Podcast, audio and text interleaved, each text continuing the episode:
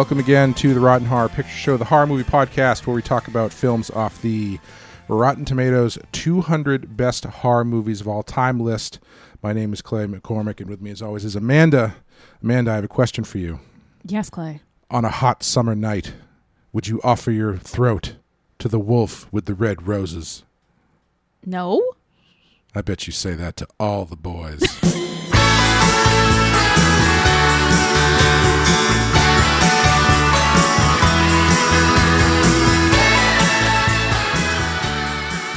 What are we what are we doing? That's Meat Loaf. Ah. I just it's just the first thing that popped into my head. It's very similar to what they say in this movie.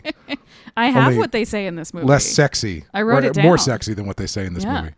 Uh, oh, we'll get into that. Yeah, Don't worry. There's there's poetry. Yes. Uh, we, of course, are talking about The Wolfman from 1941, uh, one of the later uni- of the original Universal monsters. Uh, Lon Chaney Jr., uh, very recognizable makeup, um, but some reason sounds like a miniature schnauzer Yeah. when he growls at people. It is uh, number 86 on our list. It has a 90% with an 80% audience score. Uh, had you seen this before? Yes. Yeah. Yeah. This this was one classic horror movies were ones that even when we were pretty young, we were allowed to watch. Yeah, same. At home. So, yeah. Yeah, I think actually I saw one of my, f- I think my first Universal horror movies, if not the first one I ever saw, was Frankenstein Meets the Wolfman, Oh, which fun. was recommended by my dad. We went to the video store and he's like, "We should watch this." And I, I loved it. Yeah. and I still love it, and I hold that uh, movie very sentimental. Yeah. Um, but I I always loved Wolfman. Hmm. Um, I don't know why I've I I was really into werewolf movies for a while, like in Hmm. college. I don't know if it's because I was growing a beard for the first time and I felt seen. You watched Ginger Snaps and you were just like, "Oh, this is so me." yes. um, but yeah, I I've always liked werewolf movies. I I Yeah. always I I was as we were watching it. I think the thing that stood out to me is that more so than Dracula, more so than Frankenstein, I feel like Wolfman is the one classic universal monster who has like real um I don't know if pathos is the right word because there's Yeah. pathos for Frankenstein, but there's a, a relatability to the Wolfman that I feel like Yeah. Dracula and Frankenstein and Creature from the Black Lagoon don't have. Well, yeah, he's he still has his humanity. Yeah, Yeah. yeah, and he's he's he's cursed to. Yes. Yeah. I want to I want to talk all yeah, about we'll get all into yeah. that. uh, Wolfman's great. We have we have Yes. Larry with us here in- in, action figure form. uh, but we're gonna play the trailer for you, and we will come back and talk all about the psychology and all of the other things of Wolfman. That's funny. Another dog. No, that's a wolf. A wolf and a star. What does that mean? I thought you said you were psychic. Oh, I am. But this is only wood and silver, and it hasn't blue eyes. Well, that's a very rare piece. It shows the wolf and the pentagram, the sign of the werewolf. Werewolf? What's that? Well, that's a human being who, at certain times of the year, changes into a wolf.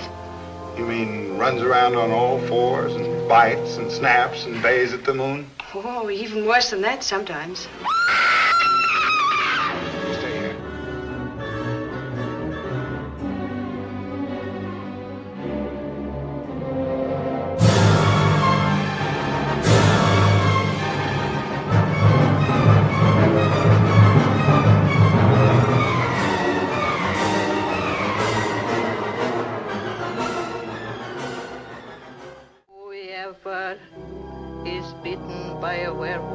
Werewolf lives becomes a werewolf himself. Oh no. And heaven help you.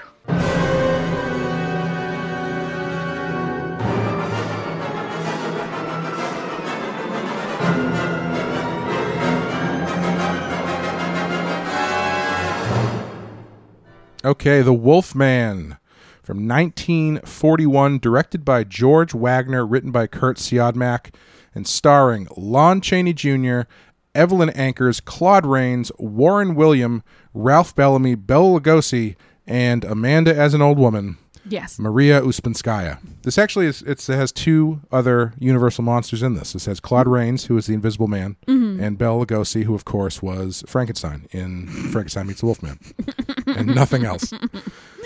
Uh, Amanda, what happens in the Wolfman? A British nobleman undergoes a startling transformation when he is bitten by a gypsy werewolf.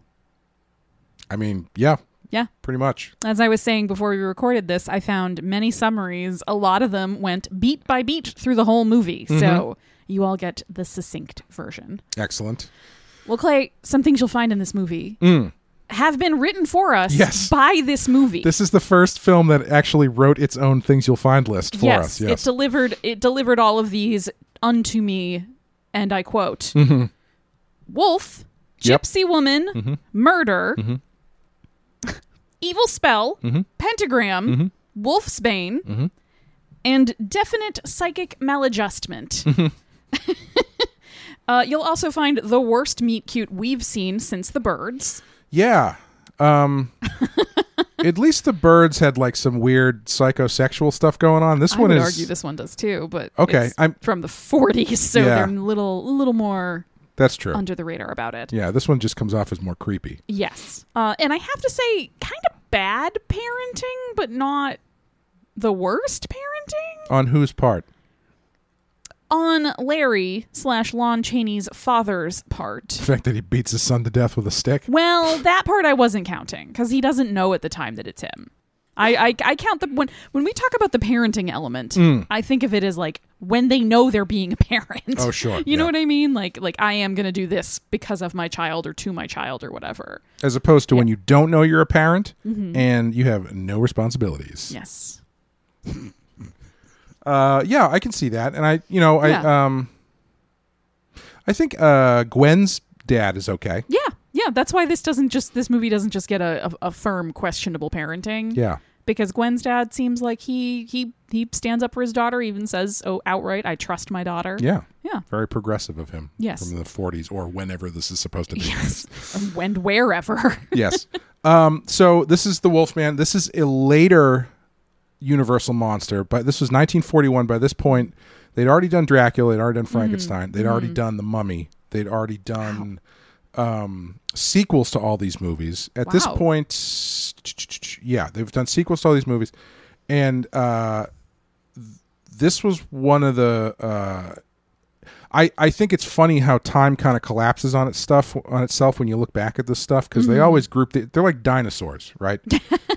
you know how when you think about dinosaurs, it's like yeah, there was the Triceratops, the T Rex, the Uh-huh. Pterodactyls. pterodactyl, the Yeah. Stegosaurus, and they Yeah. all existed at the same time. right. and definitely and weren't when you separated. put them together, they made a Megazord. yeah, Yeah. and definitely weren't separated by millions or hundreds no, of millions of no, years. in like geographic locations. No, Absolutely not at all. No, no, no. Um, Everybody yeah, knows that the Earth was flat and all the dinosaurs course. and man lived side by side. and then when they died, the Earth turned into a ball.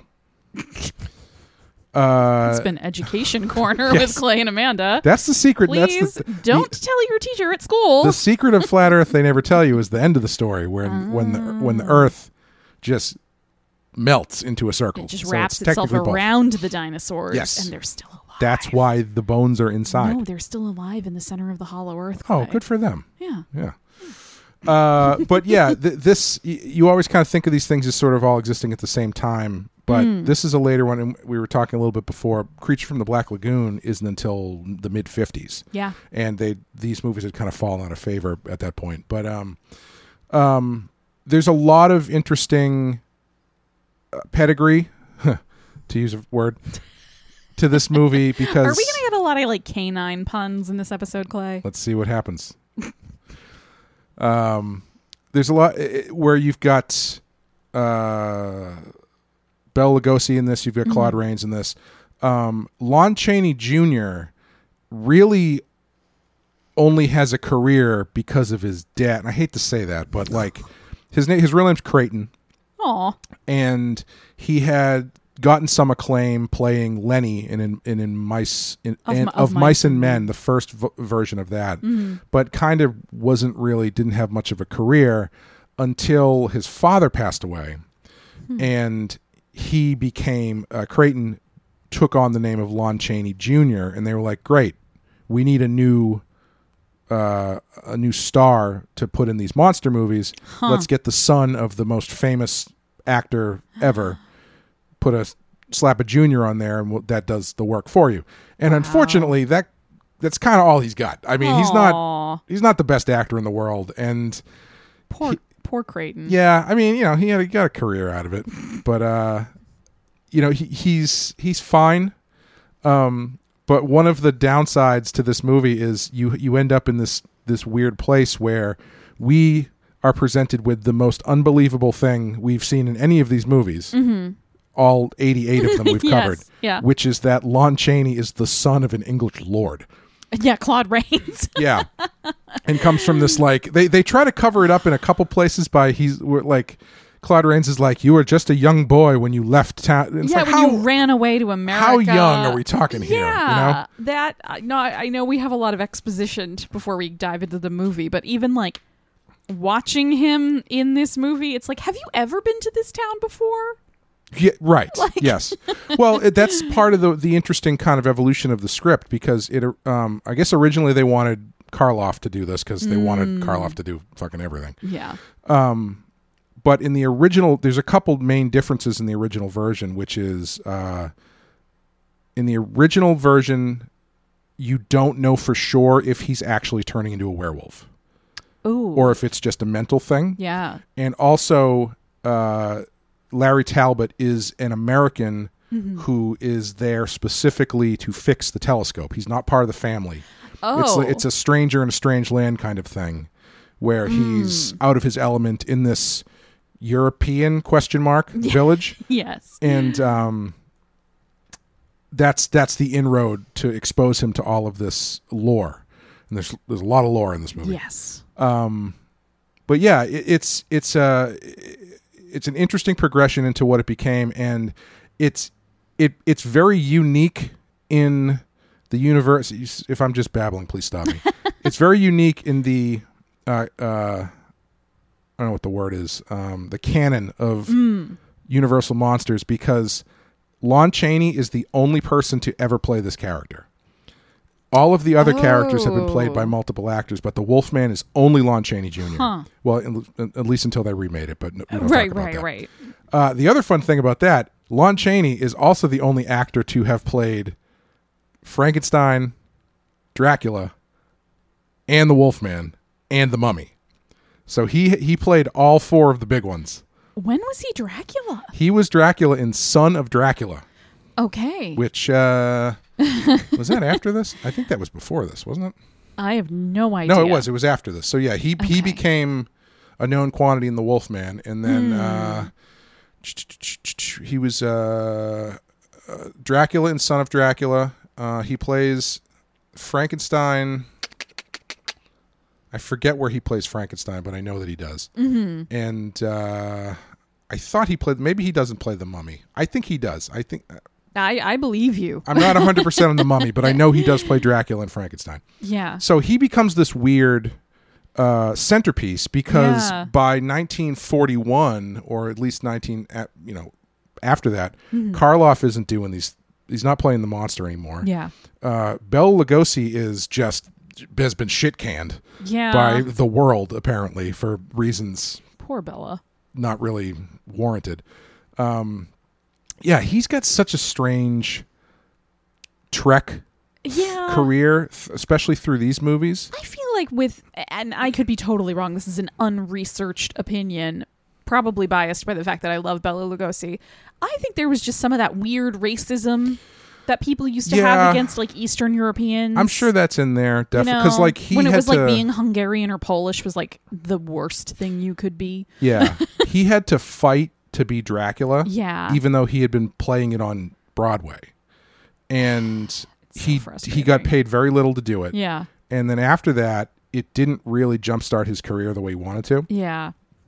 He he was a little bit of a he had he had an ego. Like he was offered Frankenstein, but he turned it down. Yeah. And you know, obviously they gave I, that would have been a bad fit anyway. Yeah. But, yeah. But in his later career, it's kind of a double edged sword when you see him pop up in these movies because he's mm. great in them. Yeah. But it's like Bela Lugosi, the guy who nobody would be here without him is Mm-hmm. playing the gypsy Yes. who gets killed 10 minutes into the movie. Yes, yeah, who has a first act guest spot and Yeah. then is promptly killed off. He plays Igor, the hunchback, in Son of Frankenstein, I That's think. wild. And he's great. Yeah. Uh, and then in Frankenstein Meets the Wolfman, he plays the monster, who, and he has no lines. And all he does, the monster wakes up for about 30 seconds at the end so they can fight, and he just goes, ah! And that's basically all he does. Aw. But yeah, and obviously he had his drug problem and stuff, so he Yeah, had his yeah. issues. But anyway, what are we talking about? Wolfman? the Wolfman. Wolfman. Yes. Uh, so you, this is uh, the first kind of new property in a while for Mm-hmm. Universal, and I have always been amazed at how, uh, frankly, they nail it. Yeah. And because this is wholly original, this is not well, it's not based on a book. It's not based on like the way the the Dracula Frankenstein Right. if you the it's like the mummy isn't based on a book but it's kind of zeitgeisty you know Yeah. the- they had just been opening the tombs and stuff and so it was kind of on people's mind Yeah, but this wolfman is kind of pulled out of folklore. yeah, it's pulled out of folklore it's written by um, a writer his name's curt siodmak who had fled germany because the nazis were on the rise so. Good a lot of people have read into the wolfman as being influenced by i mean he's even talked about it Hmm. seeing people that he thought were normal upstanding people turn into monsters really Yeah. and uh which is man there's a there's this great book that i read when i was doing research i'm sorry i'm No, I'm- it's I'm- okay. i don't mean to talk at you i promise i will turn it over to you Yeah, shortly Just get it all out now. um there's this great book that i read uh called when i was doing research for bloody hell called wasteland which is about the author's um, thesis that World War One essentially created modern horror because he he basically tracks all of the most influential people who were working in movies, art, poetry, Yeah. who all lived through and f- some of them actually fought during World War One Yeah. and s- and looks at how that conflict clearly shaped what was going on and it, it really it continues up through what was going on with the nazis and stuff. Like i'm, I'm going cross-eyed. I just, just I'm, I've, I've dove into the deep end and i apologize. Anyway wolfman. Yeah. great movie. What do you think no, no. Uh, t- i'm sorry i've been No. i've been i was saying to you earlier i when, I- when i first got the, all of these movies on like dvd Mm-hmm. i watched everything i watched all the behind the scenes stuff and i just like knew it all Yeah. and now i'm just like it's just vomiting out of my brain it's really funny because as we were prepping to record this episode, Clay was sitting there all going, "Oh, I should have done more homework. I, I, I didn't I didn't put any of this together. I, I just- didn't know." I and then you open like we we start recording and you open your mouth and it all just wholesale is still in that part of your brain. The problem is though, it's not it's not structured. Yeah, it's just going to come out. yeah, yeah. Such as one Yes. thing I wanted to bring up, Yes. which we can use this as a jumping off point to Let's get into the movie. Let's do it. We talked about the things that are in this movie. Yes. Can you tell me the one thing that is not in this movie, Ooh. which should be in this movie? Oh gosh. Um my first instinct when it's when it's with you is that there's no magic book. No. Well, technically there is because they it's more of a science book, which Uh. Yeah. isn't that really magic? No, it's it's more um it based in the character. No pictures of the moon? There is no moon in this movie. Yeah. Um, one of the big things that changed hmm. is the poem that you mentioned, Yeah. which is the classic poem "Only a man who is pure of heart and says his prayers at night, may even a man who Even, is who is yes. pure of heart and says his prayers at night may become a wolf when the wolfbane blooms and the autumn moon is bright." Yeah. There's no moon in the next one; they change it to full moon, so that's where that comes from. Interesting. And there's, again, sorry, diving off in the deep end. All of the werewolf lore that everybody Mm-hmm. knows comes from this movie. It comes from Curt Siodmak. It doesn't. It's Yeah. not from a book. Yeah. Mm-hmm. It's not from ancient Romanian whatever. He made it all ninety percent of it up. Yeah. Which I think is another instance of this movie just like really nailing it. Yeah. Well, I mean, uh, so the, so the wolf's Please, please talk for like I'm twenty trying, minutes. Clay. Um, the wolfsbane one is somewhat part of folklore. I don't know if Yeah. it was specifically tied to like. I guess it was because uh, like it, it it was used as a as a anti lycanthropy quote unquote cure. Mm-hmm. Problem is that wolfsbane is you know it's a real plant. It's Mm-hmm. a beautiful purple flower. They look lovely. They're very poisonous. Um, so if you make somebody eat it to cure their lycanthropy, you just killed them. Hey, mission accomplished. Yeah, and it's interesting because some of the symptoms of poisoning based off of it kind of present like rabies. You Oh, froth at the mouth, Yeah. you can have seizures, that kind of stuff. So it, it's it's an interesting little tie-in and that it works really well. So he was definitely getting some research from somewhere. Sure. Like he'd he'd heard enough to piece together a mythology that that kind of makes sense, you know? Yeah, it is. It's. I've always just been impressed by it because it's that kind of. It's the kind of world building and lore Mm-hmm. that is essentially bulletproof because Except silver silver bullet. except silver yeah because when you when you come away from this movie you do not question it at all whether Yeah. or not it's like oh yeah this is just this is just what werewolves yeah, like, this is they- just how werewolves work. if i looked up Yeah. a book anywhere about werewolves Cycles of the moon. Yeah. Silver will kill them. Exactly. Blah blah blah. Yeah. all created for this movie Yeah, and, and I think I think the thing that makes it work is that he keeps it simple enough. he does the thing that i noticed this time is there's a lot of like loose lore floating around Oh, there is definitely But I- definitely gets but trimmed down as the movies go on. stuff Yes. he keeps basic. It's like it's the moon triggers it. Mm-hmm. Silver can kill you. If you're bitten by a wolf, you become. If you're bitten by the werewolf and survive, you Yeah. Mm-hmm. become a werewolf. I think he starts to get a little too fancy with the pentagrams. yeah once they get into the pentagrams and the necklace thing and there's a Yeah. couple Well, the necklace thing you can kind of write off as just like superstition. True, yeah. You know, like like you know. I'm going to use the word gypsy throughout this, even though it is You monster. vaguely offensive these days, or to, I don't know, maybe very offensive. I have no idea, but I'm just going to stick with the terminology that the movie uses because it's a fictional. it's good enough for share it's good enough for us Well, we don't even know where this happens. That's the thing. Yeah, I did want to talk about that because Yeah. we, we covered this when we watched Frankenstein. Mm-hmm. This is uh, that the very. I I think this movie is the closest you get to like fairy tale like from Yeah. the the Universal movies because they they have this uh, vaguely European Yes. village, which is the same place they shot Frankenstein. It's all in the Yeah. Universal backlot, but it's these buildings that need to double for just Europe.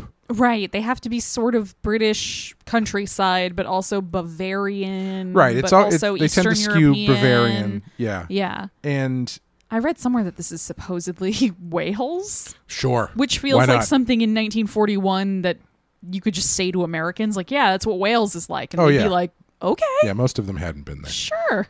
Uh, but you know, you you set it in this sort of vague locale um, that has these uh, European kind of Bavarian buildings, but it also has this amazing forest Yeah. of these like short, squat trees. Yes. that are very, uh, very, I guess, filmic because Yeah. they they don't go up that high. And they're spaced out. They're spaced out. like yeah, the forest feels somehow both dense and very orderly. It- in it a weird weirdly- way. I always felt thought it felt kind of like an apple orchard, sort of. yeah, yeah, it sort of does. Yeah, very Yeah. foggy apple orchard. Yes. And then on top of that, they are casting. I think the way that they cast this, aside from the fact that there are no people of color in this movie, uh, is very similar to the way they cast a lot of period pieces now. Mm. And I not for the same reasons, obviously, but uh, where they're kind of like, yeah, it, who cares if if there were not Hispanic people in England in the 1700s? We want this person to play Bridgerton or whatever, you know? Yeah. and what it does in this movie at least is creates this weird community yeah. of english people very uh, blue collar american people Yes. like lon chaney Yes. and then you've got that weird sort of mid-atlantic accent going on Yes, the you've got gypsies Yeah. Yeah. you know it's kind of all over the place and Mm-hmm. it creates this real um f- fairy tale like place with with all this dense fog and Yeah. like you don't know where the the city ends and right, stuff and the town the town feels both small and large at Yeah. the same time, which is interesting. Like, you know, there's a lord who lives in a castle, but there's also like an antique shop Yeah, which feels like a weirdly. I, I'm sure this is just my own bias, but like feels like such a weirdly modern concept to have in your yeah. small town. Yeah. Like I, I'm, I'm sure this is just my ignorance, but like a small town somewhere in question mark Europe yeah. It, in 1940 having an antique shop just feels a little like who's antiquing here? right. It, it almost feels like this is an amusement park or something. Yes, Like it's it's yeah. like the the Busch Gardens version of Bavaria. Yes, yes, yes. It's in Epcot. Yeah, and then like you've got Lord Lord Talbot who lives in Yes. Talbot Castle. Yes. But I don't think he has any like he doesn't seem to have any political he, he doesn't seem to have any I political think he power. holds he holds some because he's always meeting with the constable. The con- like con- the, Mm-hmm. Yeah. the the constable's kind of always around his castle. He seems to have the town doctor on retainer. Mm-hmm. Like, you know, and the town doctor for a lot of small towns for a very long time is like a very important figure we're in, watching in the town. we're watching Deadwood on the other podcast. The doctor is very important. There you Yeah. go. Um, and he does kind of continually coach Larry, like, you need to get to know people Mm-hmm. here. You need to get comfortable here. You're going to run the estate. So I think it is one of those kind of classic, or supposed supposed to be one of those classic British lord setups where he owns a ton of the land. Yeah. Like, um, Gwen's fiance is employed by Larry's father, Sir Sir Talbot. It feels like everybody is. Right. So I think Yeah. that's the political power That's he true. Has. He's Yeah. maybe not like the mayor or like an elected official that they've chosen, Hmm. but it is still this sort of like only slightly modernized step away from feudalism. Yeah. You know, where he owns the land, which means that he owns the game on the land. Right. He owns what's grown probably on the land. He employs enough people in the town that he kind of gets to boss them around. Mm-hmm. And I think that it, it makes it a really interesting. I, I think, you know, when you were talking about how this script evolved from Larry's character just being purely this outsider who's come in to work on the telescope and has like no attachment to the town. Yeah. I kind of, as much as I don't believe that he's Claude Rains' son, I like the change hmm. that they gave him some sort of root and and, yeah. and reason well, to be let's, there. Let's get into that a little bit because I, Yeah. I, I have always found that to be very interesting because they drop some stuff on you at the beginning just kind of casually, Mm-hmm. yeah, which is that um, Larry has a brother. Had. Also, it's like his Lord fucking Larry Tal. No, I'm sure he's a like Lawrence. King Ralph. Um, but he, they they mention he has a brother Mm-hmm. who's died, and I can't remember how they say he died. hunting accident. Hunting accident, Yeah. quote unquote. Yes. um, which is uh, and the reason for Larry coming back is because his brother died, Yeah. and they never really do anything with that, but it does create this interesting setup of this um, w- w- family coming back together and the pro- prodigal son thing, which is an interesting take, and I, that's the kind of stuff that I find makes this a lot more. Um, e- even if they don't get into it, Yeah. there's there's more to grab onto than Yeah. some of the other movies. Definitely. You know, Yeah, and I and I think it adds an it adds a really complex social aspect to what ends up happening to Larry where first he's kind of stepping out with a girl that he shouldn't be because she's engaged. But and I actually to back myself up, I love that she won't tell him her she won't tell he won't tell her his last name. mm, At first he's like just call me Larry yeah, she doesn't find out until after her friend is killed and and the wolf slash Bela is killed, who he really is in town. And then later on, when he's suspected of murder and also seems to kind of be losing it, the townspeople are gossiping, but no one will really confront him. No one will really do anything about it because he's the Lord's sure, son. yeah, So he's an outsider. So they're very ready to suspect him. They're very ready to disbelieve him when he says, "No, I know I saw a wolf." They're Yeah. like, "Sure, yeah, right." Because he's not he feels like a stranger, but at the same time he holds this social standing and this position in the town where they can't yeah. like go directly after him. I never thought about that, but yeah, you're you're right. It, it does. It really does give Larry this um, buffer Yeah.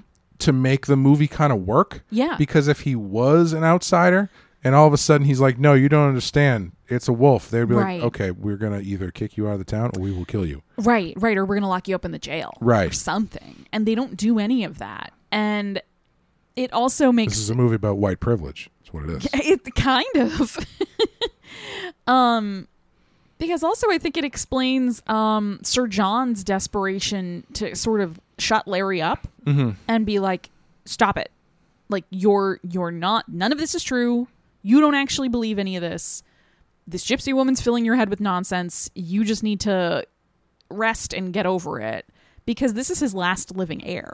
Right. this is all he has left. If Right. if something happens to larry or larry's driven off the line ends. They lose everything. And for those kinds of you know families that go back hundreds of you know he says hmm. something like this has been our family home for 300 years. Yeah. like you don't want to be the guy who lets all of that fall apart. Yeah, I I I felt like a more modern take on this would have had or I should say one of the things that I found kind of refreshing about it is that um Lord Talbot, is it first name or just call him Lord? john John. sir john Sir John is legitimately loves his son. yeah he does like to they don't they have kind of a bit of the, you know, uptight British well I. I love i love their first conversation where Clearly there was a reason Larry left, obviously. Yes, you know. but it but it seems like maybe losing his first son Yeah. has made him realize, oh shit, like I I fucked up, Mm. um, and I need to do it right this time. I've gotten, I've lost my older son. My younger son has returned home. I have a second chance with him that I'm never going to get with my first with my with my older son. Right. I want to do it right this time. And he even kind of gives this our family has been known for being very reserved and and we've taken that to an extreme and to a fault and let let's not do that anymore. Like I want to be there for you. and the village field day competition is coming up, and he doesn't have a partner for the three-legged race. Yes. So he needs Yeah. to make sure Larry and he are on good terms. that that pair that partnership in the three-legged race is not going to work because Claude Rains is about 18 inches shorter That's than true. Lon Chaney.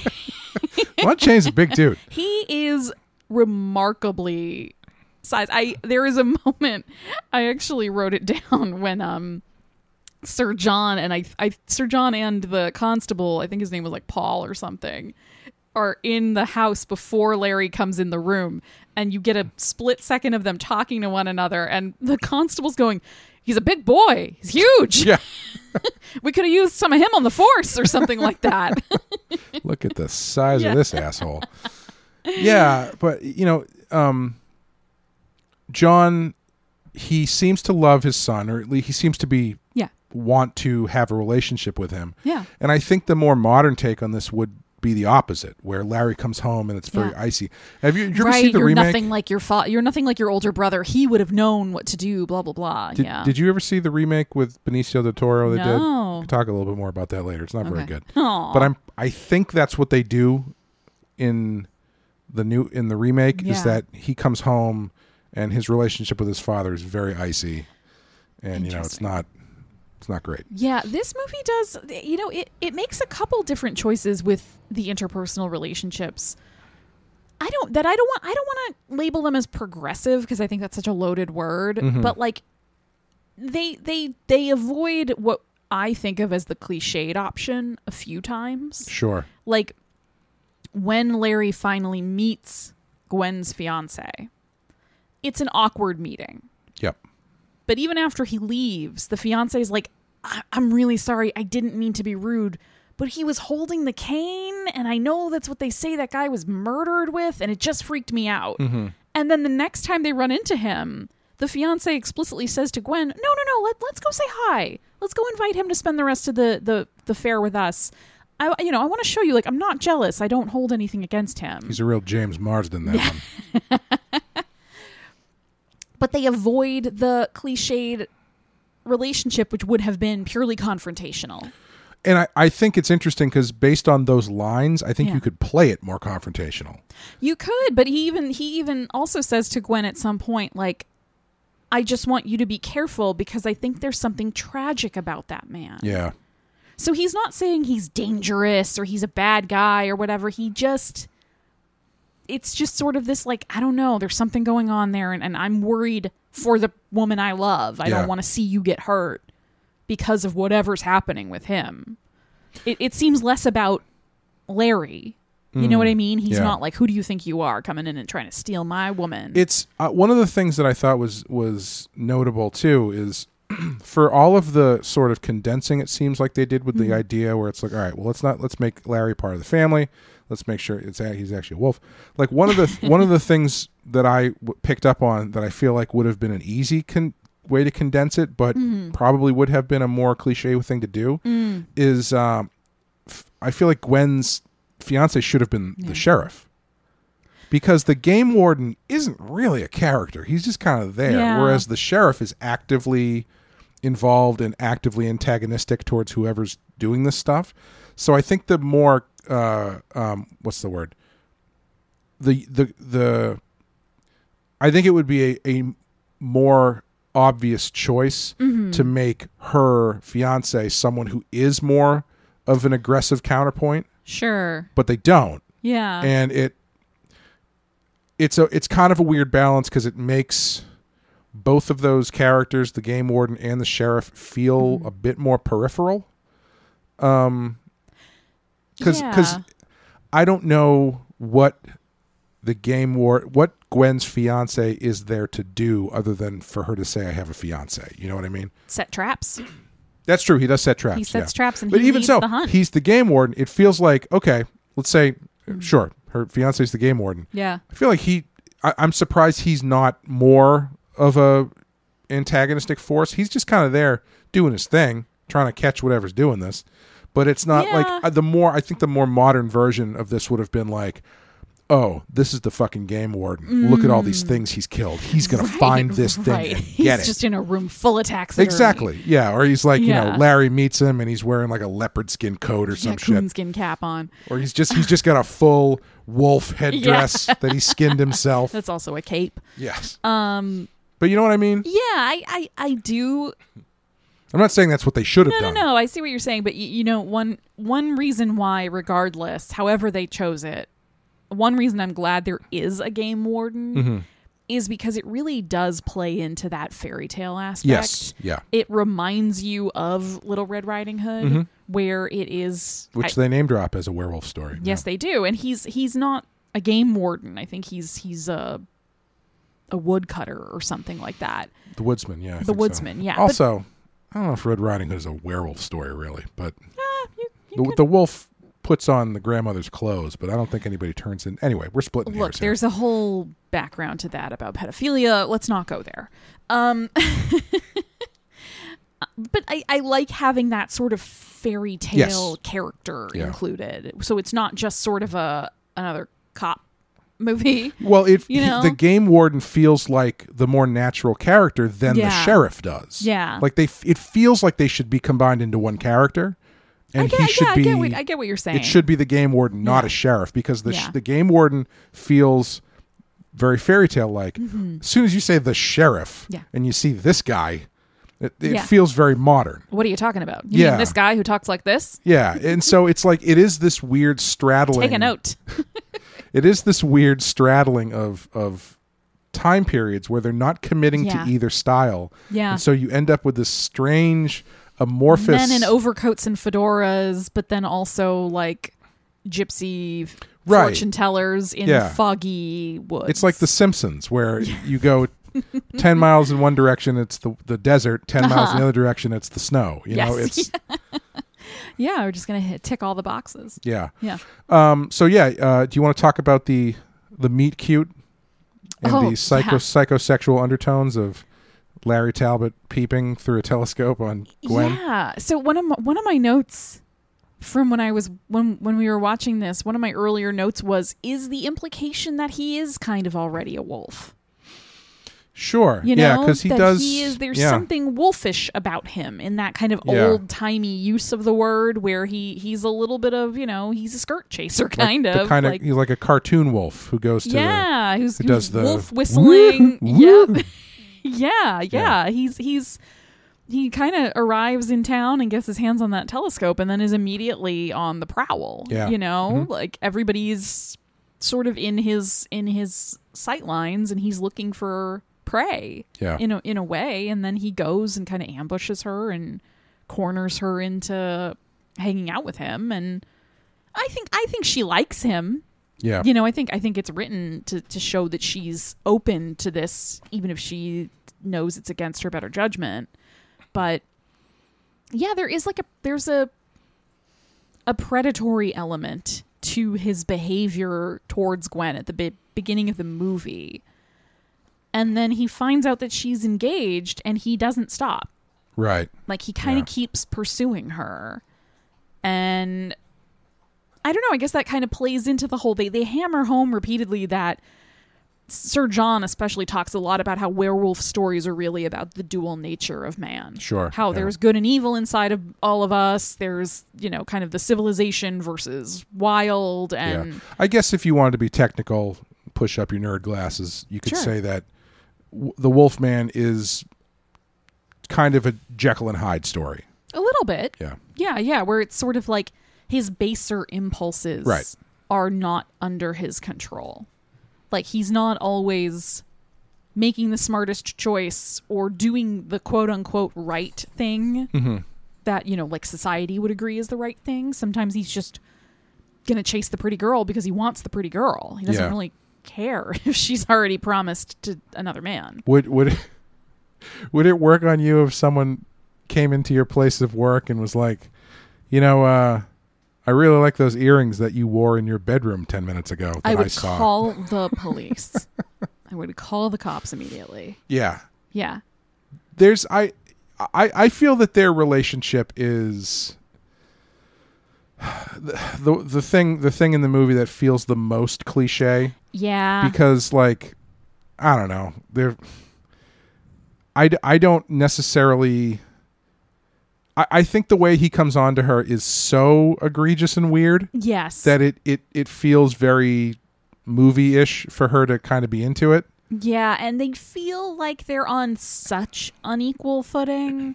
Like I, I know I sort of jokingly compared it to the uh, main characters meeting in the birds, yes but at least in that, like, he's a lawyer in the birds, and he kind of knows more about, or he thinks he knows more about her past.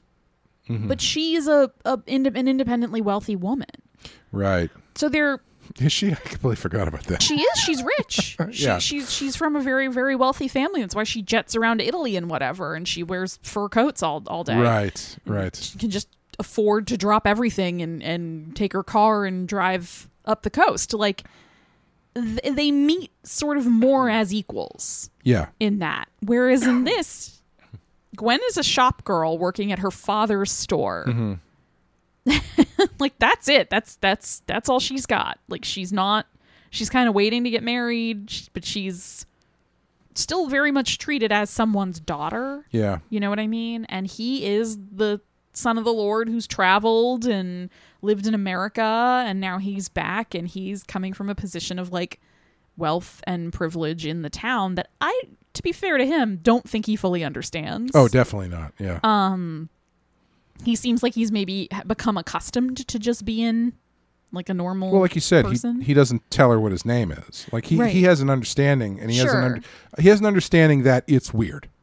yes. You know that like he doesn't understand it, but he knows that right. this It makes other kinda weird. people, yeah, react to him in a certain way, and he doesn't want that. yeah, but yeah, but it's still just it's so unequal between the two of them. And he knows nothing about her. right, And throughout the movie, he learns Nothing. nothing, Yeah. about her. yeah. It is. I I find that this movie is. It's kind of. It's kind of a a, a master class in storytelling to a certain extent Hmm. because this movie's like seventy five minutes long. yeah. but it I do not think it feels that short. And I don't mean No. that as a bad thing. It just they every single scene in the movie is efficient at telling you more of the story Yeah. and giving you only what you need. Yeah. You know, like you see the town, but Mm-hmm. you only see the parts of the town you need. You o- just enough to get an idea of how these people are, how they react to Larry, what Yeah. the relationship is. Like then the gypsies show up. Yep. You get a scene with that. You get the thing with the wolf, Yep. and then uh, like very quickly he's been bitten. Like it's the relationship with him and Gwen Mm-hmm. is again. It's I mean that's where you're probably doing a bit of um, shortcutting just based on like movie tropes and stuff. Right. But even Right. still, it's like they really only give you all you need. Where it's like, yeah, you know, they meet. He's she's engaged. That's weird. He's kind of into her. Hmm. Yeah. She's kind of into him. Yeah. Whatever, whatever. Yeah. It's clear like she's beautiful. So what's there not to like? Right. Yeah. He's the wealthy son of the Lord.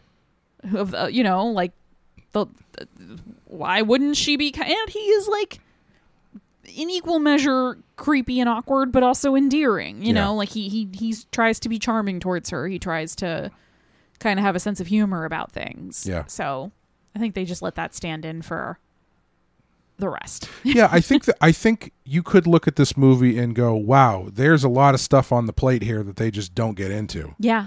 But I think, on the other hand, when you finish watching the movie, I don't mm. think you feel like you didn't get enough. You know, Yeah. at least I, that's. I think, I think you could, if they wanted to, they probably could have stretched out the werewolf stuff a bit more. Yeah. Um. But even so, it's like I don't know. to do what? yeah, it's it's it's kind of like like in, in the in the how remake. much more do you need? in the remake, which I'm sure is like two hours long or whatever, uh, the, Larry ends up getting sent to, to London and he's getting examined by doctors and shit. Oh, and there's this big set piece where he turns into a wolf and is like running through the London rooftops and stuff. and it's like, yeah, you don't need that shit. Yeah. Yeah, it's it's Even- interesting. Sorry, I was just saying, No. Mm-hmm. even the Wolfman stuff, it's like two scenes. Yeah, he's There's not not he's a ton not of a Wolfman. Wolfman a Yeah. lot. Anyway, sorry, didn't mean to cut you off. No, that's okay. Um, it's one of those. It's one of these movies where, like, if you start to pick apart any individual little thing or relationship or or scene, Yeah, you can start to sort of say, like, well, they could have maybe fleshed this out more, Mm-hmm. or they could have done more with X. But when you take the whole movie together as as one experience, it's like, yeah, you come back to like, well, yeah, but would they have really needed that? yeah, Or in the end, what? How much of a difference would it have made? right. if they had added more to the growing relationship between Larry and Gwen. Yeah, They don't end up together, so we don't need to know if they're compatible or not. You know what I mean? and Like- I mean, they don't do the thing that I feel like they would do a lot in a movie, Mm-hmm. a modern movie now, where it's Gwen who kills him, and they have some like right.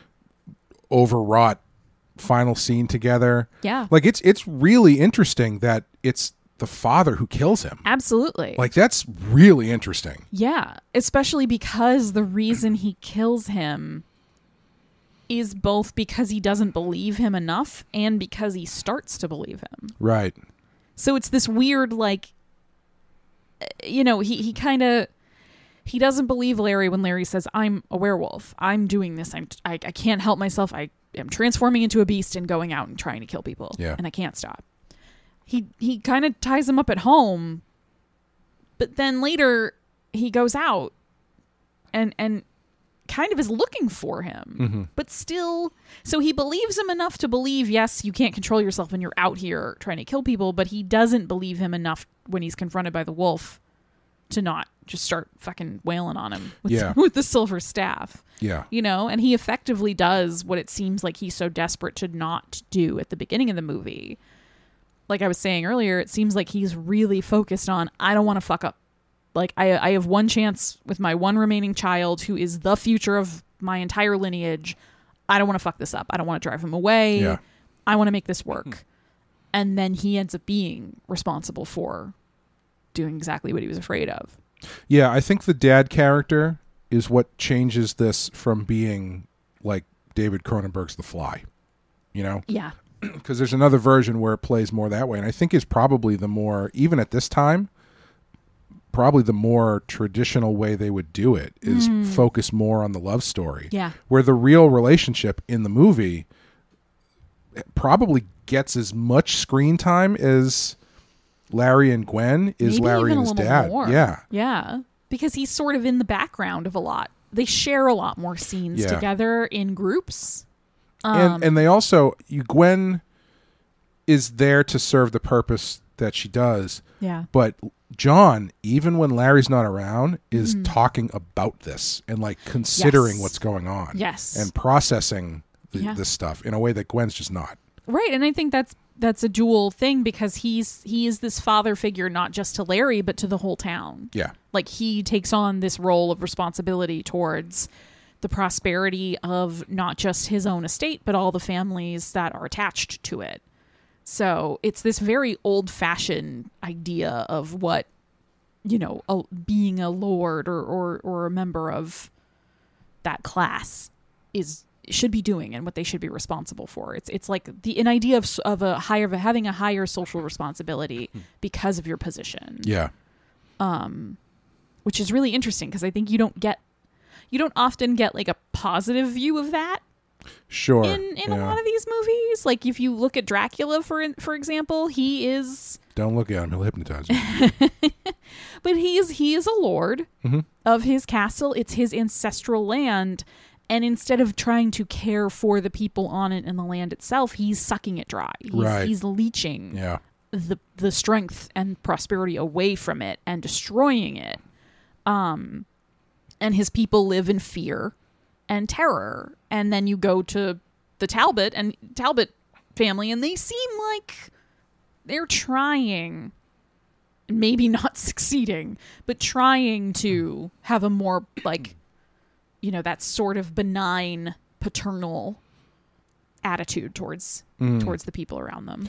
What's um what's really interesting is in the the sequels where Lawrence Talbot shows up, Hmm. which uh he he's kind of like the modern Superman in that he got his own movie and then the sequel to that was uh Frankenstein meets the Wolfman. Huh. There's no Wolfman, son of Wolfman. It's just Frankenstein meets the Wolfman, like Batman versus Superman. Yeah. Uh, actually, it's very similar because the next one after that is House of Frankenstein, which is they get all the monsters together like the Justice League, and then House of Dracula after that. But in those movies, what's fascinating is they pos- in a movie full of monsters, they always position Larry as the hero.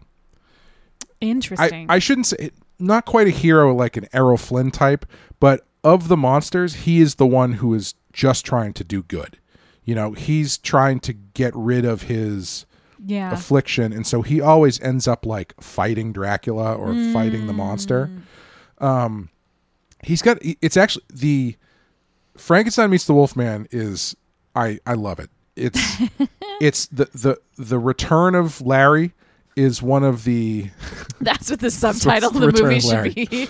is uh the Return of Larry. is a, an, an awesome like super creepy sequence where these two like grave robbers go in and find his tomb and they open his casket and he hasn't it's just Larry he hasn't like it's just Larry what can I say You were just writing the subtitle, the, the like That's the, the like, sitcom. It's Secondary just Larry. It's just Larry. uh but he hasn't like uh started to decay or anything Right, and he's right. Covered with wolfsbane and the the only the only try the way they try to explain him coming back Yeah. is they remove the wolfsbane and that brings him back to life. But once he comes back to life, for the rest of his appearances in the movies, all he wants to do is die because he Mm-hmm. Can't figure out how to die. He's like the Incredible Hulk. Who the Hulk won't let Bruce Banner die. Yeah. And so it's this really different take on a character where you know it's not Dracula who wants to suck the life out and live. It's not Yeah. the Frankenstein monster who I don't know what he wants, not really anything, but uh, he he's like I just I just don't want to be here anymore. Right. Well, because even with uh, like Frankenstein monster is made of pieces of people, Mm-hmm. but does that make him a person? Right. Like, does that make him fully human? Right. Does he have memories of like like how you? That's a question throughout those movies. Is like. How human is he? There, are, there are glimmers of it. There are certain, I think, interpretations you can put on it. But then there's other times where it's just like, how could he possibly relate to like truly understand what it is to be human and that's why he's considered a monster Yeah, like would he understand TikTok? i mean that i don't think that's the litmus test for being human and if it No, is not anymore. i don't want to live on this planet anymore um whereas larry Mm-hmm. as we're affectionately calling Yeah. him is just a guy Right. Like yeah. other than the werewolf thing, he's just a guy. Yeah. And I also, this is something I wanted to make sure I brought up. I find it fascinating that he is punished for doing the right thing. Yeah. He goes to save a woman's life. Yep. He tries to save her. He fails, and he's punished. Mhm. And I find that so interesting because more It's often a very cynical view of the world. it is, but I I find that really fascinating for a movie from this era and a movie that's kind of treated like you know, like kind of the classic haunted house horror movie Yeah. like people kind of dismiss these movies. I still I think a lot still. Um and I find it really interesting that what is what does that say about you know, what it means to try and do good in the world. It seems like everyone in this movie is actually trying to be a good person.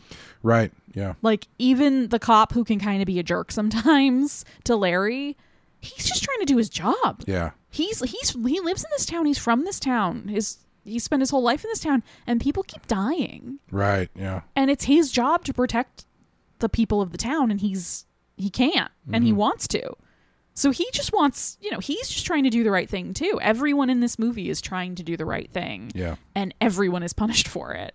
Yeah. The cop could. There's no Gaston in this movie. Exactly. There feels what- like there should be, and I think that's what I was getting at earlier. Like that's the Yeah, character that's missing. Yeah, and the cop inches up towards it because he he and Larry have a couple moments where they bump heads in conversation because the cop doesn't believe that it's a werewolf. He's Right, like, "No, right. this is a murderer. Like this is somebody running around killing people and I need to catch him." yeah. It's a small town. He's just maybe he's just not a good cop. Right. Um. Yeah, I, I was just thinking that the difference between Larry and Dracula. Mm. this is not a stand-up bit. Is uh, maybe it is. Is when anytime Dracula comes back, he's always like, "Finally, I have returned." Mm-hmm. Yes. And anytime Larry comes back, he's like, "God damn it!" um, but I do want to talk about uh, Bela and the Yes, Gypsies, Maria yes. and Maria Ouspenskaya. Who I there's no magic book, but Maria Ouspenskaya is basically the magic book of this movie. She is a walking, talking, living magic book, and yeah, I love her. I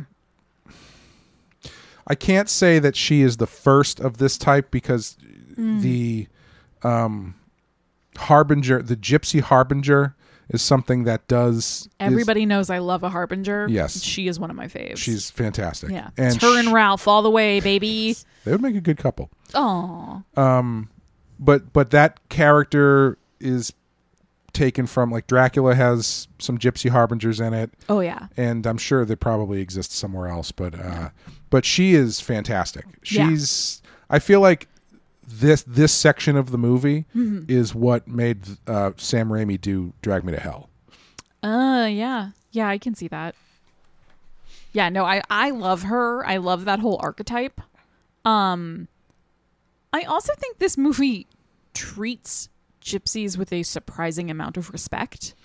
Yeah, they do. You know, like it would it it would have been a lot there's some disdainful comments and and and things like that, but it would have been a lot easier I feel like the modern the more modern version of this movie would not put the suspicion on Larry quite so fast. Mm-hmm. I think they could they would more it would it would turn more into a well you know that horrible gypsy Right. attacked that woman right.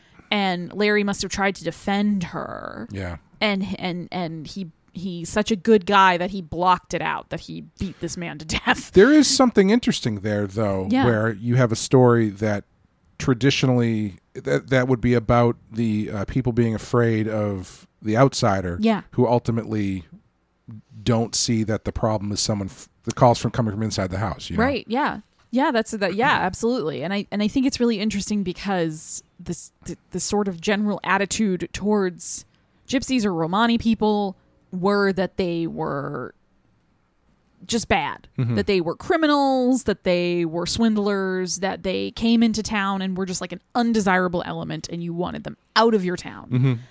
And I could sort of see a version of this movie where a gypsy man getting killed and being found, having his body found near a local woman's body in the Oh, woods. sure. Yeah. Having it just be like, well, he got what he deserved. Who gives a shit? Now Yeah, they're they all they've all left town. Good. They good don't really riddance. comment on that at all. No, in fact, they seem really driven to figure out what happened to him. Hmm. Um, and then it's also kind of I, I love the conversation between um the gypsy woman and the priest. When Yes. when they bring Bela's um Oh, sure, yeah, coffin to the to the cemetery yeah, and they have this whole back and forth where he's like i hear you people are gonna parade into town dancing and singing and this is disrespectful and i can't allow you to do it. And she kind of retorts well according to our beliefs and according to yours as well mm-hmm. he's gone to a better place right, yeah. like he's in heaven now and this is how we commemorate that we celebrate that for him because he's in a better world than this one now isn't that what you believe Right. and he kind of he hates it but he can't he like can't argue with it and so he says oh okay and they get to have their funeral celebration And then she's like, "Have you ever had funnel cake? Because trust me, it's amazing."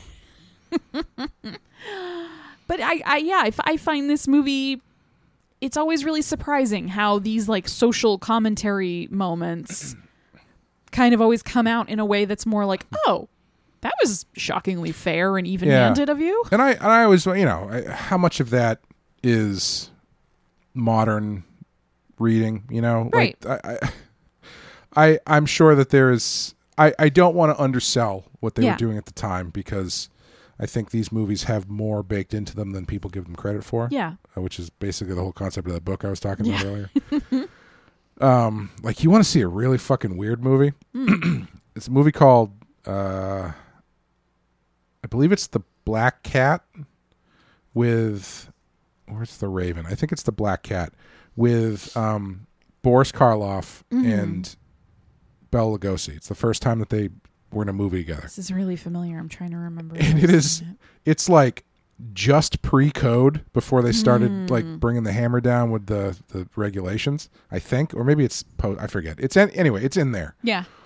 And it's about like the two of them served together in the first world war and one of them was like a field medic. And uh i can't remember why they end up crossing paths again but like you find out that boris karloff stole Bela Lugosi's wife and now keeps keeps her in like this weird suspended animation. Oh like literally stole her. Like literally stole. Oh okay. And like she was a piece of property kind of. and he took her. And it and there's like this weird subtextual like BDSM kind of stuff going on. And the mm. end of the movie is the you see the silhouette shadow on the wall of I think it's Karloff mm-hmm. like essentially crucified getting skinned alive. And it's it has it has nothing to do with Wow. the, the Edgar Allan Poe story that it's based off of. But it's like it's one of those ones where it's like you want to hmm. see a really weird one that you can get into psychologically? Yeah. watch this one. Yeah.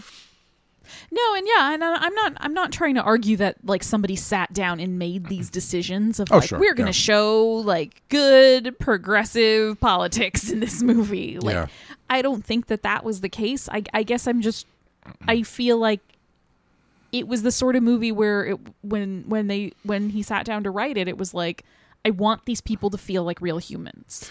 and again i mean not to put too much you know hindsight into this mm-hmm. but the guy did just escape nazi germany. Yeah. you know? Yeah. And I th- I think you can you can the see that. The Romani people were part of the people targeted by the nazis Yep. Yeah, and and treating it like everybody is coming from a position where they think they're doing the right thing. yeah And even so, even when and I think that's kind of the point of the Wolfman itself is like even when you want to be good, sometimes you're not yeah and you can't help it. Mm. Uh, we should probably talk about the actual wolfman in this movie Yeah. um Larry. What do you What do you think of? Well, I, I've, I've been endlessly tickled by Mm-hmm. the transformation scene where after he becomes the Wolfman, he decides to put on a really nicely Mm-hmm. Yes. tailored shirt.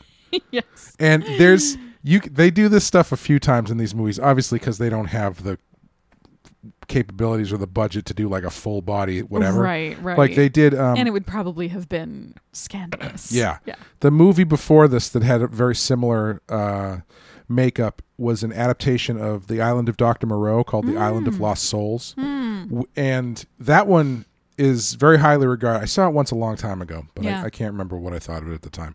But you see all these creatures on this island in the middle of the Caribbean Mm-hmm. Are or they whatever. all wearing like They're all wearing shirts buttoned up to the neck.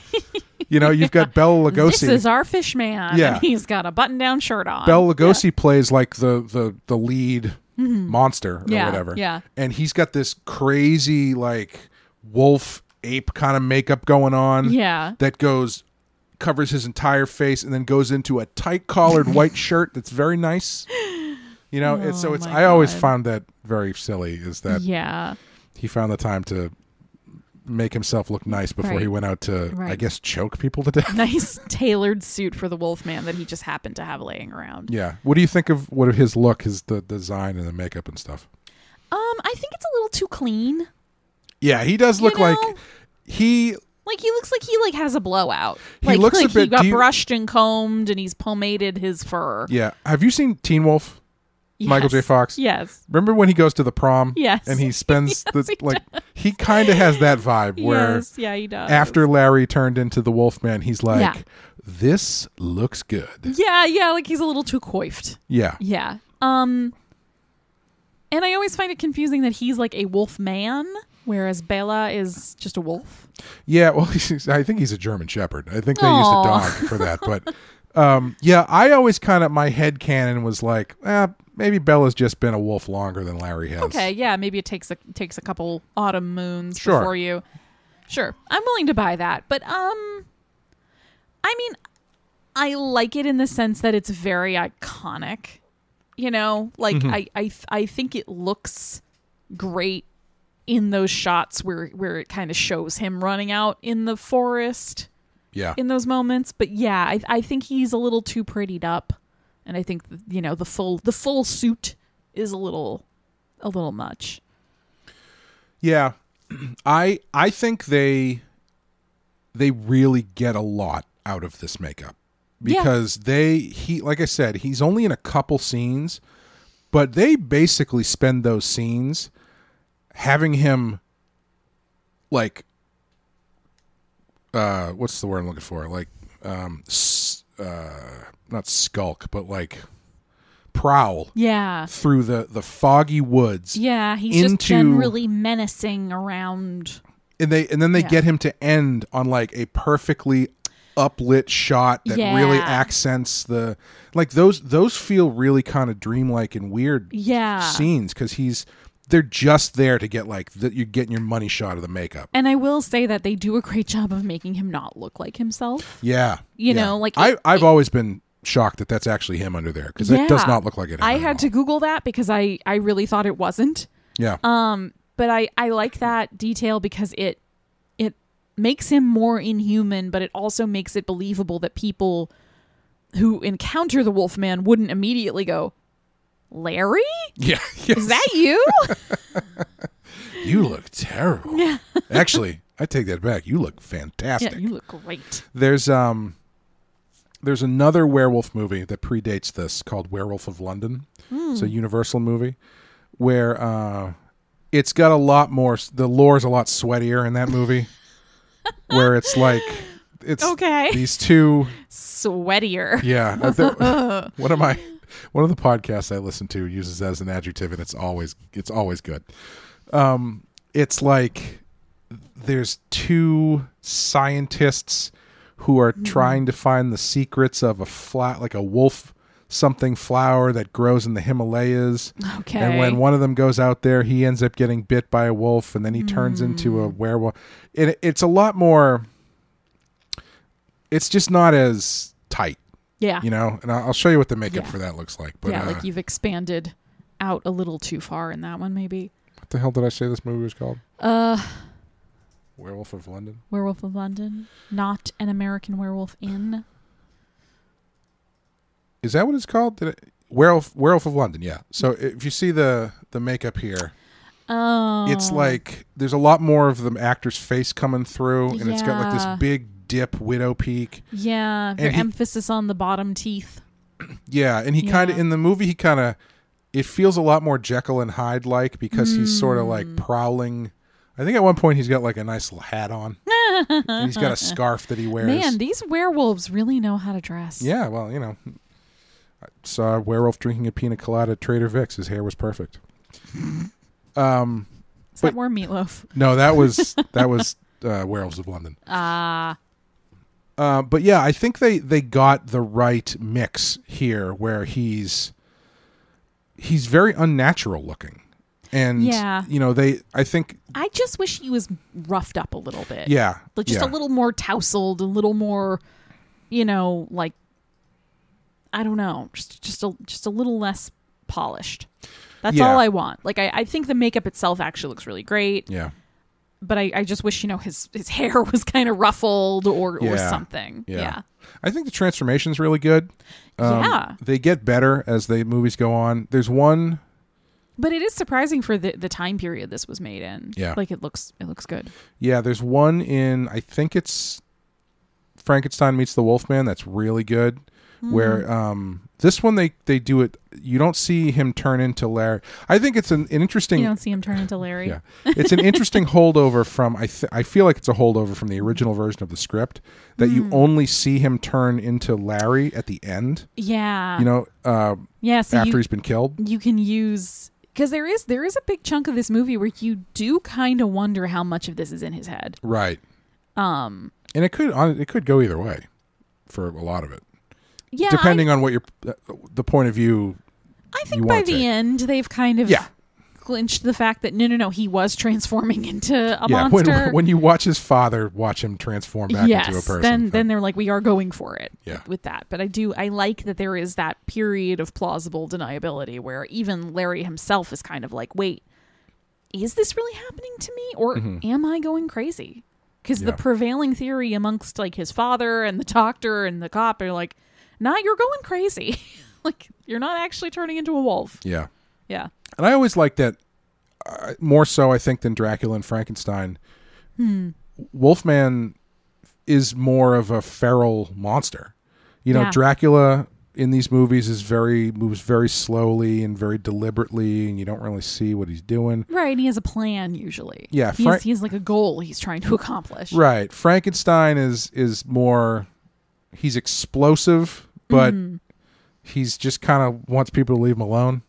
Yeah, more or less. And Wolfman is is actively attacking people, and you know Frankenstein doesn't really actively attack people unless Right. someone attacks him first.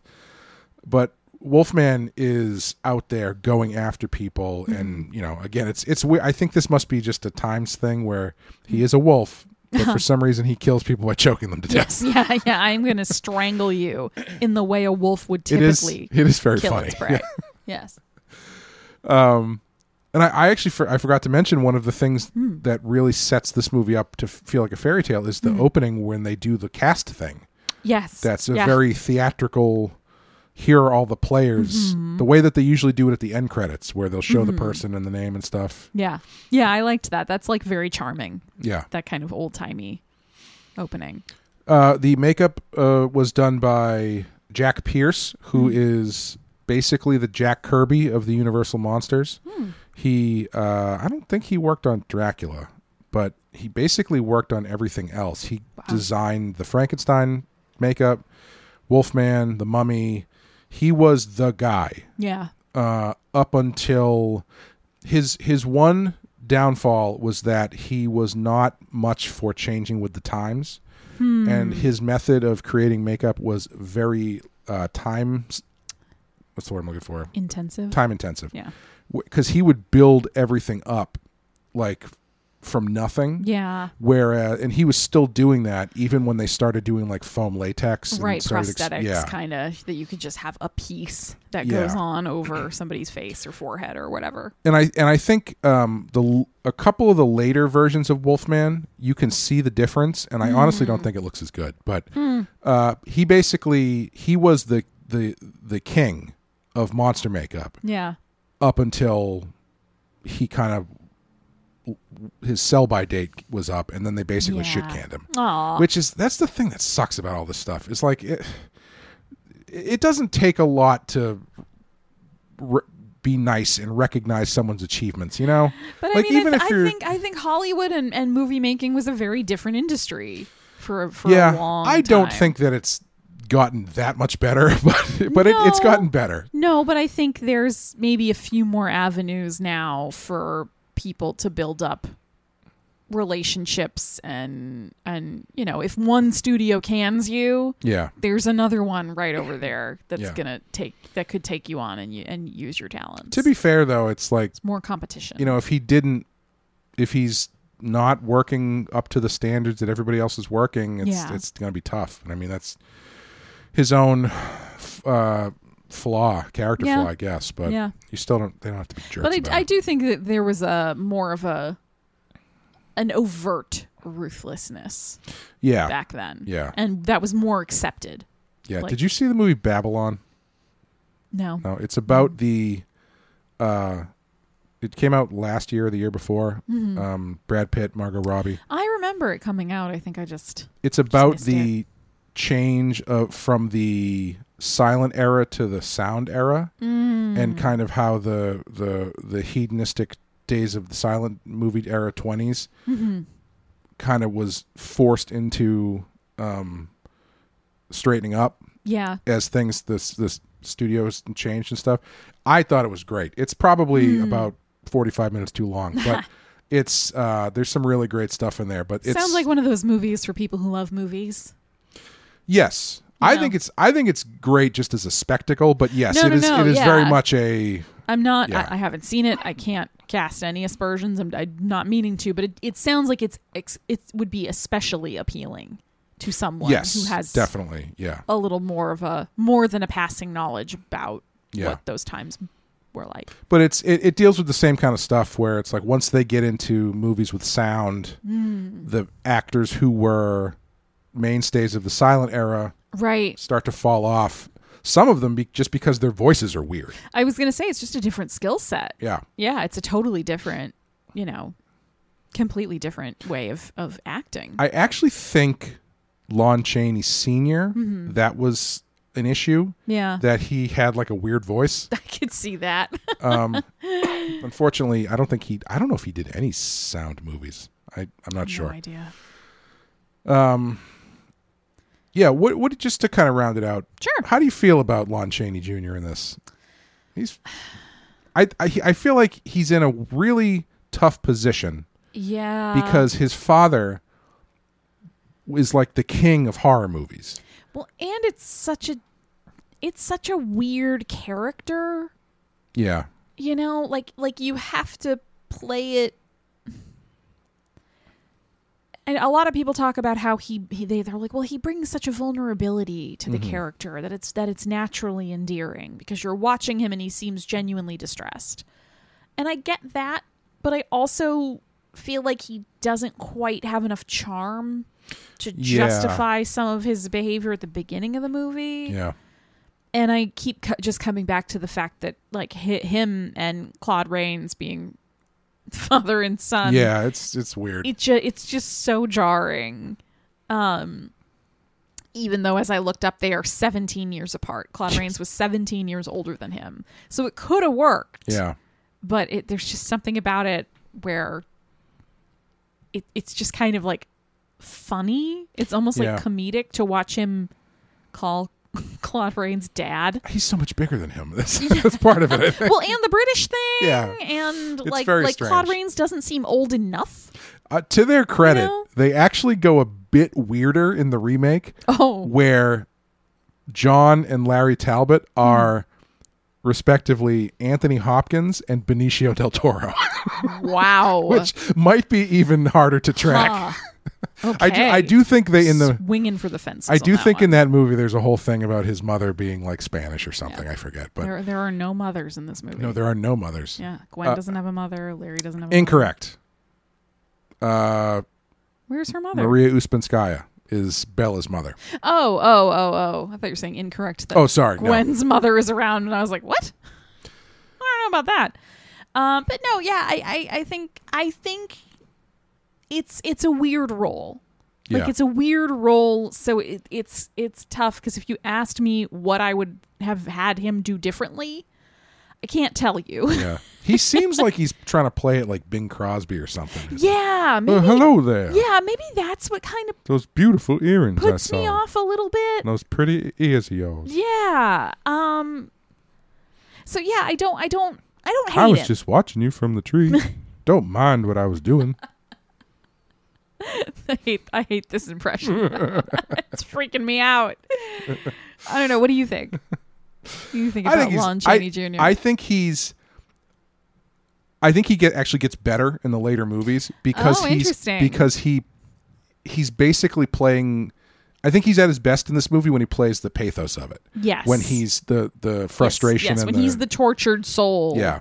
I, I I agree. I think that's what what he really shines at. Yeah I think the the parts where he's you know trying to be charming towards Gwen or trying to talk about apertures or whatever Hmm. in in telescopes, I'm just like I don't buy this. an aperture is just like a Oh gaping God, hole. no.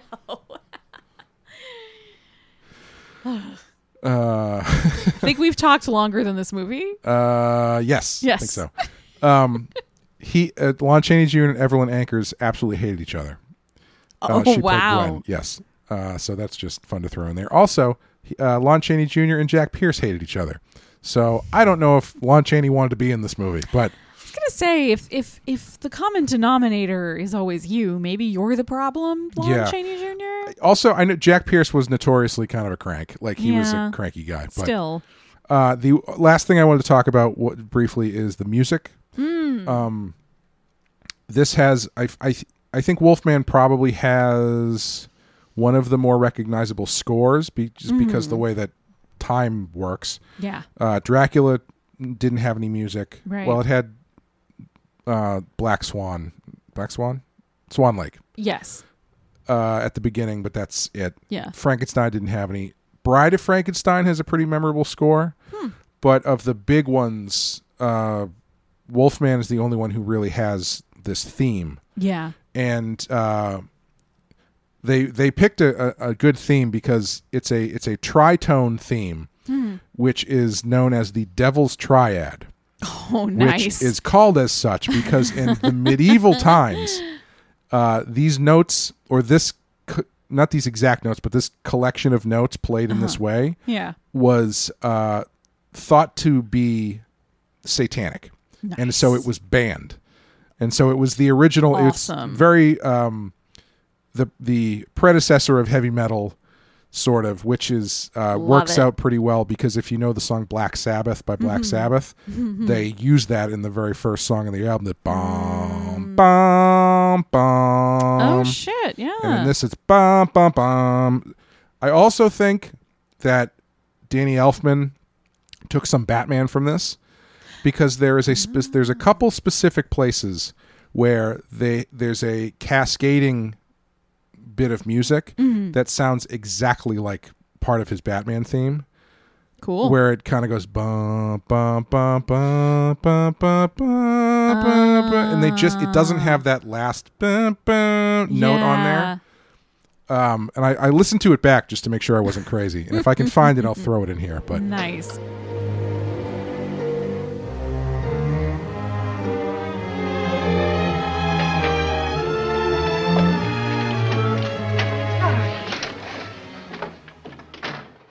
Uh, yeah, it's uh, the music was by Charles Previn, I think.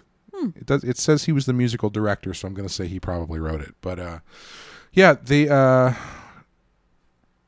what's his name?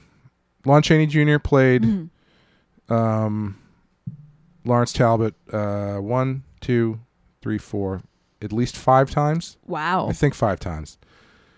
Uh, and then Wolfman, it, it just kind of sat on. No one did anything with him until, well, obviously, famously, everybody found out he has nards in the late '80s, and then Yep. they finally remade it in I think it was 2010 with Yeah. Benicio del Toro and Anthony Hopkins, a movie I was very excited for because originally It was going to be done by this guy named Mark Romanek, who was a uh, indie guy who was on his way up and had done. I think he's the guy who did this movie called One Hour Photo Oh, with yeah. Robin Williams. Yeah, very creepy great. kind of movie.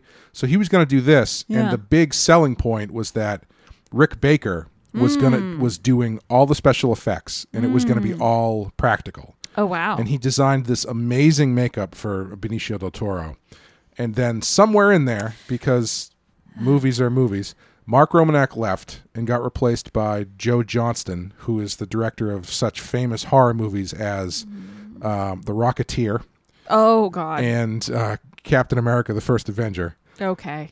and uh, all of not the a great fit. no, all of the transformations were done in CGI, and it looks like dog shit. Of course, because also that was like a time where Yeah.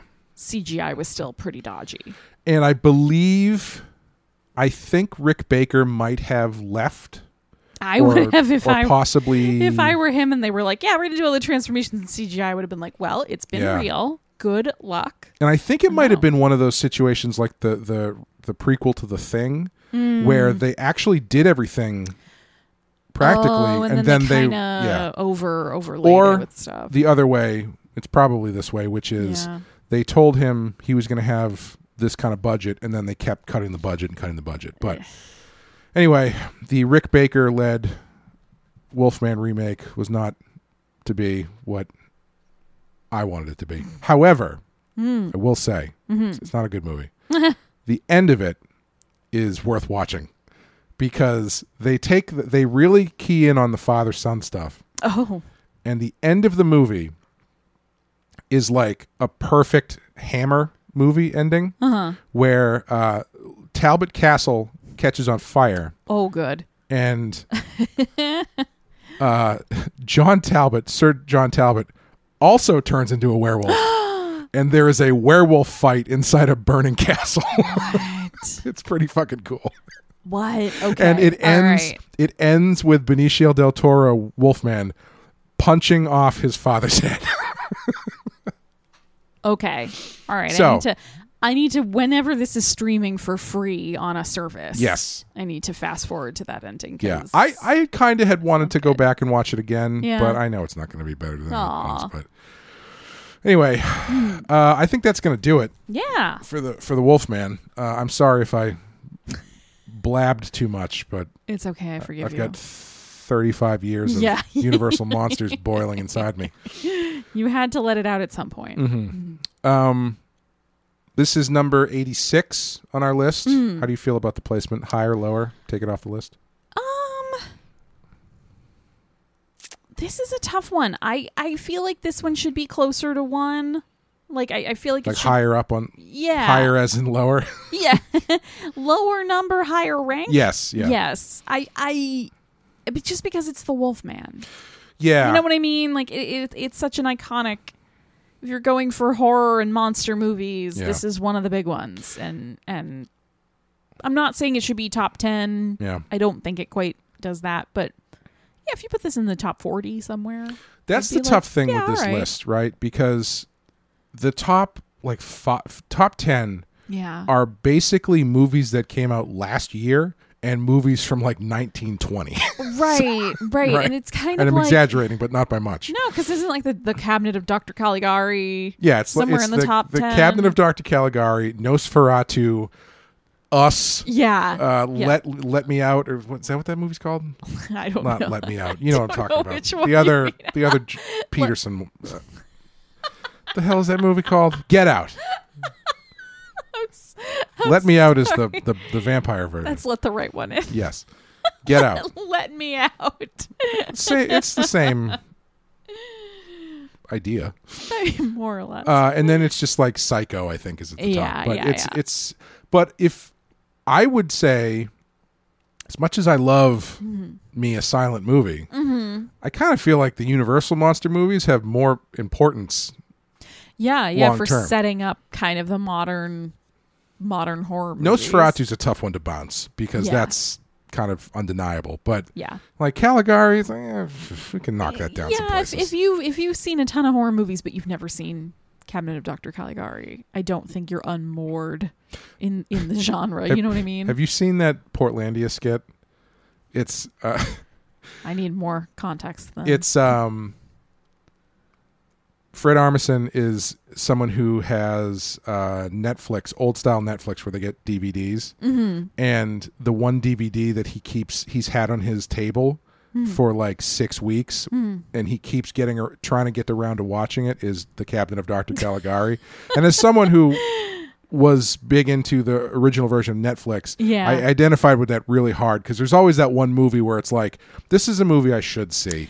Yes. I'm gonna get it. I'm gonna watch it, and Yeah. then it just sits on your coffee right. table You for start like two watching months. it and you're like, eh, maybe I'm not in the mood for this right now. exactly. Yeah. Yeah. Yeah. And it becomes like this cursed object in his house that he can't that, until he has to finally give it to somebody else. yeah. Yeah. But yeah, I would I would say I would say this is probably deserves to be in the top 50 Yeah.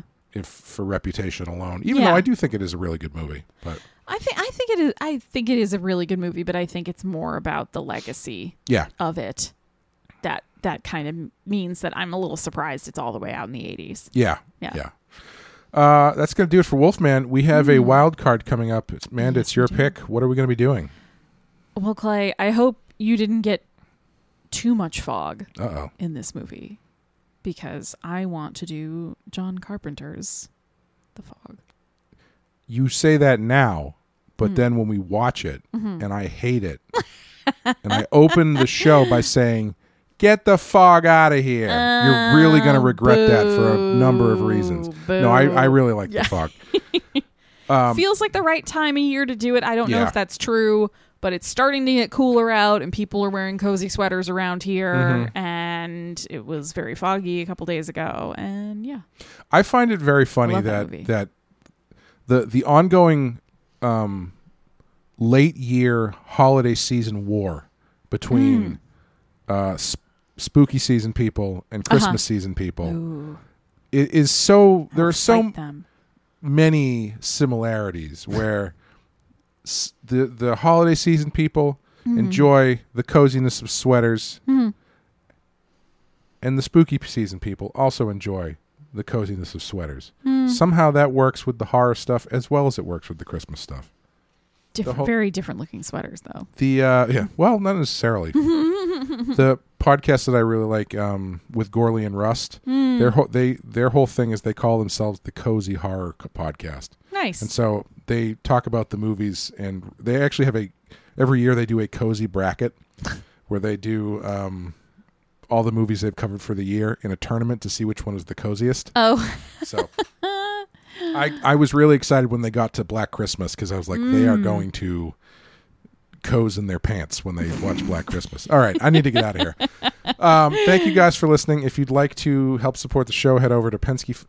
Patreon.com slash the Pensky file he really does need to get out of here. yeah, where we can, where you can, Jesus, where you can uh, follow along with us as we go through the video nasties this year. Uh, we've got a couple left in September. We did Inferno, Dario Argento's Inferno. We have done Tobe Hooper's The Funhouse. We've done Dario Argento's Tenebrae. October, we're going, we're getting really, really in there. We're going to do Last House on the Left. Yeah, if this if this the last couple episodes haven't been dark enough for you, Yeah. Come join us. The polar opposite of universal monster yes. coziness is yes. the last house on the left. Just a sweaty, gross swamp movie. um, but yeah, we'd be much obliged if you did that. And uh, uh, thank you guys for listening. Thank you for joining me, Amanda. Thank you, Clay. We will see you next time. Bye, everyone.